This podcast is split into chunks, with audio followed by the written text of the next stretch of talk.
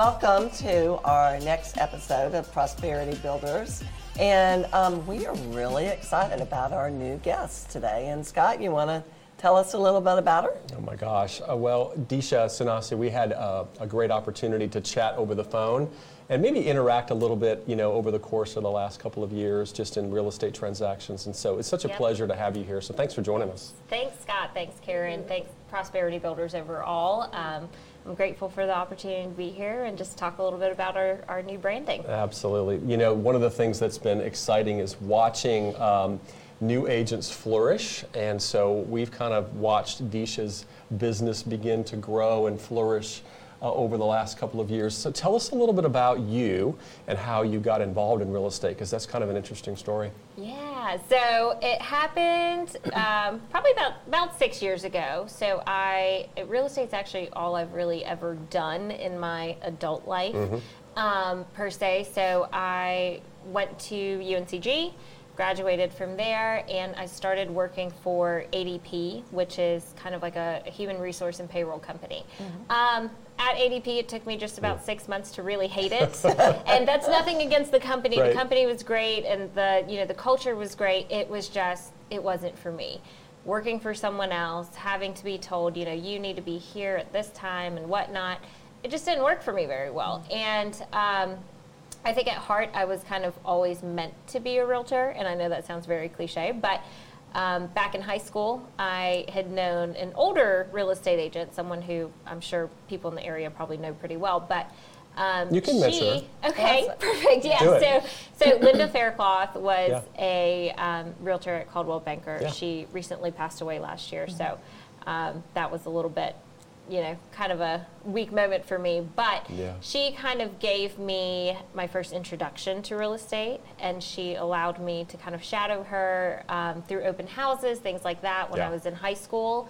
So just starting from that pretty early, you know, 17, 18 years old, around there, um, she kind of put that in my head, Hmm. and ultimately, I, I actually didn't want to go to college, and I wanted to get a real estate license. Hmm. Right. And thank God for parents because they stopped me and they were like, "Hey, think about this. You know, to get anywhere, you need a college degree. Really think about going to college."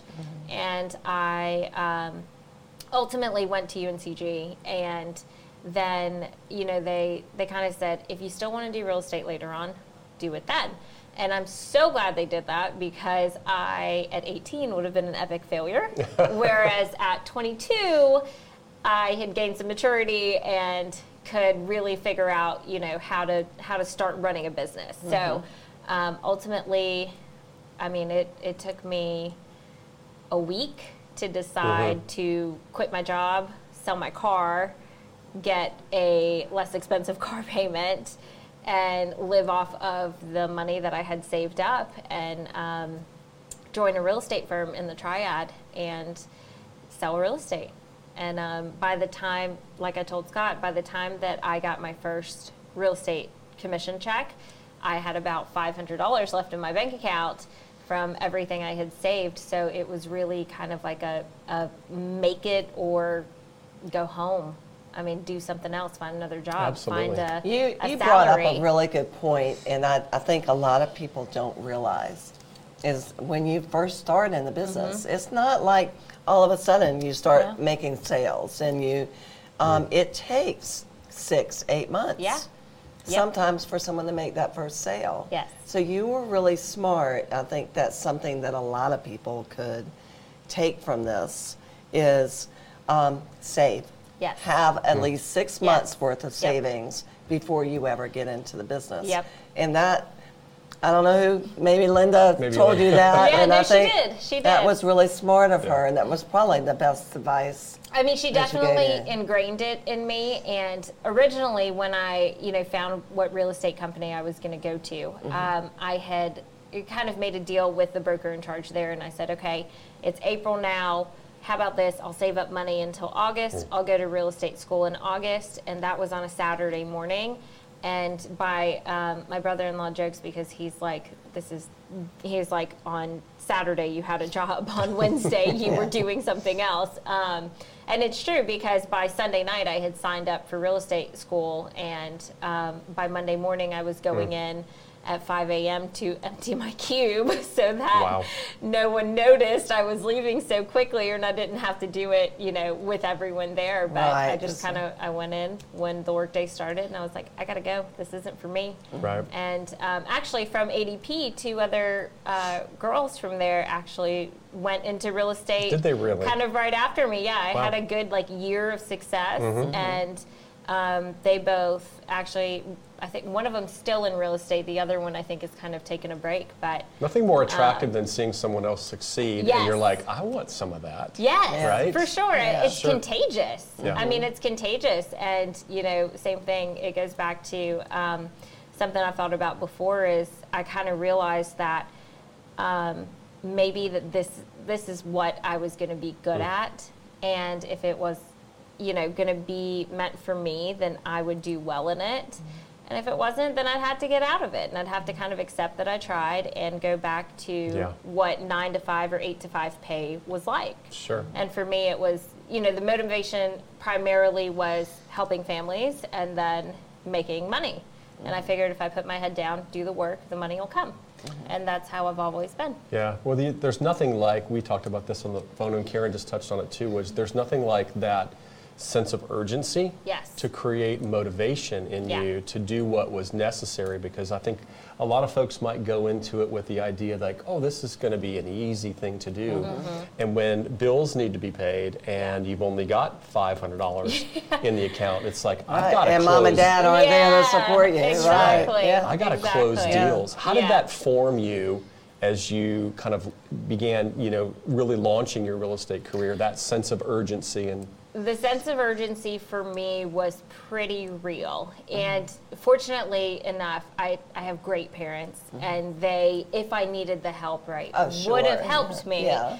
But there's a part of me that's very prideful, Mm-hmm. and that's like, nope, I'm not taking it. I'm not taking the help from Right. anyone. And um, I think that's really what created that sense of urgency and really to be better than I was before.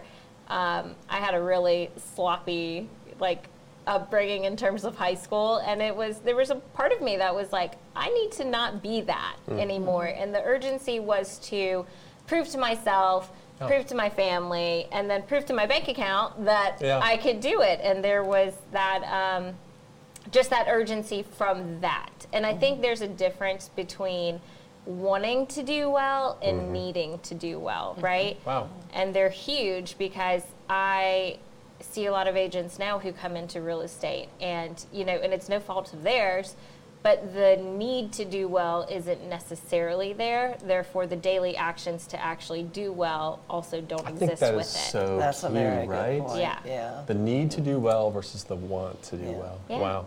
Yeah, I'm sure you know most successful agents that you talk to Yeah. are probably saying the same thing: is that they needed to Yeah. do better. Well, we interviewed. We've also talked with Chris Papalardo and Beth Mm-hmm. Sauer over the over the last few episodes, and that same theme ran through. Is I had to succeed. I Yep. didn't.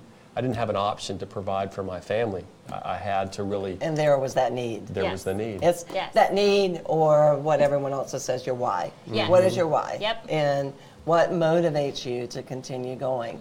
So as you you grew and you, you know, grew as an individual agent, now you've come out with this new, you're rebranding yourself. And rebranding yourself with a couple other agents, correct? Yes. And so tell us a little bit about how the name came and Okay. We'll let, and we'll let you tell the name because it's really cool. Yes. Yeah. So the name of it is the Hive Real Estate. Um, Disha Hive, Senesi- H-I-V-E. Yes, H-I-V-E, Disha Senesi and Associates. Um, we're powered by Berkshire Hathaway.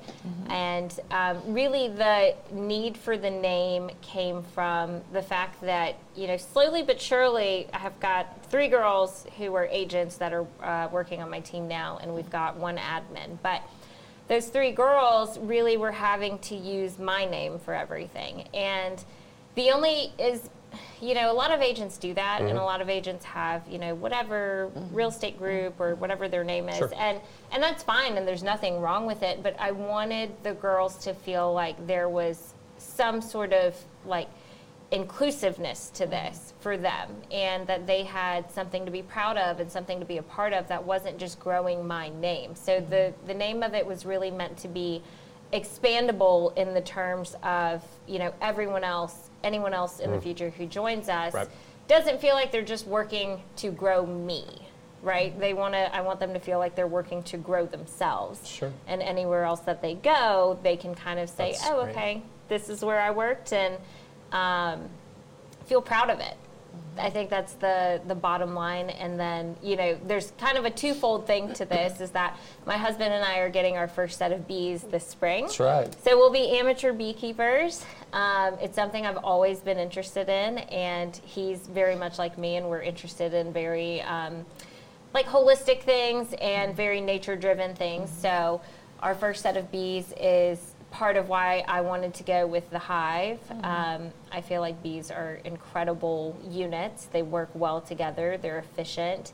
They each have their task and their jobs Right. that they're good at, and that's kind of how our team runs right now. Is that um, you know we know that Crystal on our team is great with social media and planning and organizational things and whatnot. So.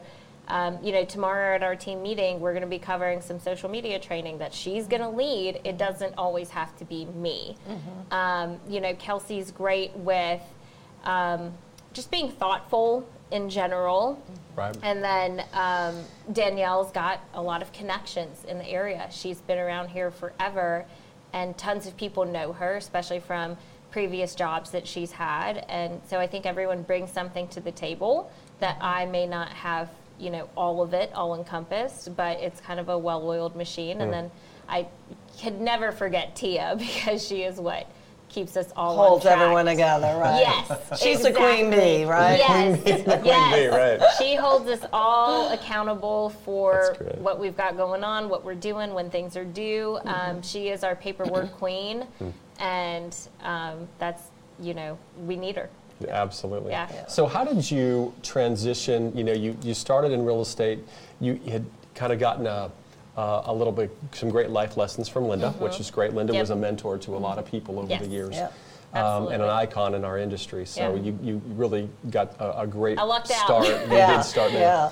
So tell us a little bit about, I mean, how did you start? You, you probably, I don't know that you had a great sphere of influence, did you? No. How did you begin, you know, cultivating that? Because I know when we talked, you had uh, a pretty fantastic first six months in the business. Yes, I did. Um, so when I was, I was with Jason Bramblett to begin with. So that is where I went, and um, and honestly, it was a great place to start. Mm-hmm. So within my my first six months in the business, really it really was like my first four. I think it was right over like three or four million or so um, in volume and, and production. So. Um, I can't remember if it, if it was that Was exactly. that all buyer agency kind of Yes. work? Yes. Exactly. So I was just a buyer's agent Mm-hmm. for Jason Bramblett um, for about three years. Mm-hmm. And um, it taught me, you know, how to kind of read the room on both sides. Mm-hmm. Because by the time I got to Berkshire Hathaway and started listing homes and things like that, I knew what buyers would be looking at because at that point I had really cultivated all of the knowledge from just working with buyers. So um, when I started in real estate, I was 22. At 22, not very many of your friends are buying houses. Their Right. parents don't trust you yet. Yeah. They don't know anything about you know how you would treat their home or Right. whatnot. So um, getting sphere of influence leads was really minimal. Um, but the good thing is that he ran a team where he was providing leads, and um, cold calling was a thing of every day. Sure. every day, you kind of had to pound the phones away to um, try to try to get business. And I think that's where I really learned how to cul- cultivate long-term relationships.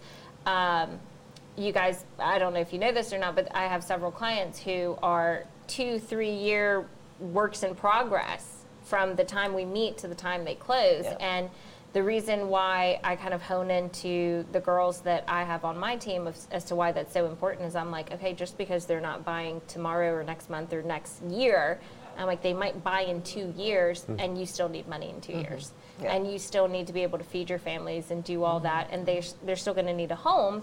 So, really building those relationships and being patient um, and just kind of working with integrity and just being very transparent is what we like to do.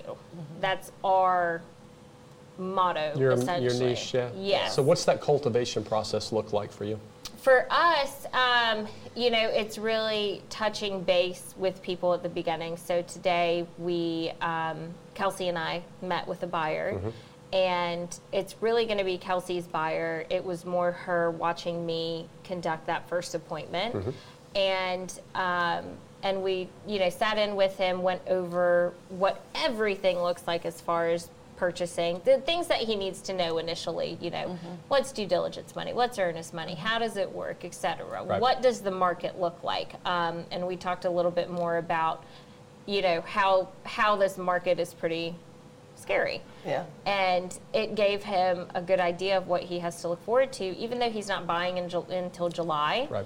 we're starting to create that relationship and along the way we're going to you know get him pre-qualified and help him with that journey as well so it's really just starting and planting that seed um, and taking it all the way to the finish line no matter you know really how long it takes You're, so they know, love, and trust you.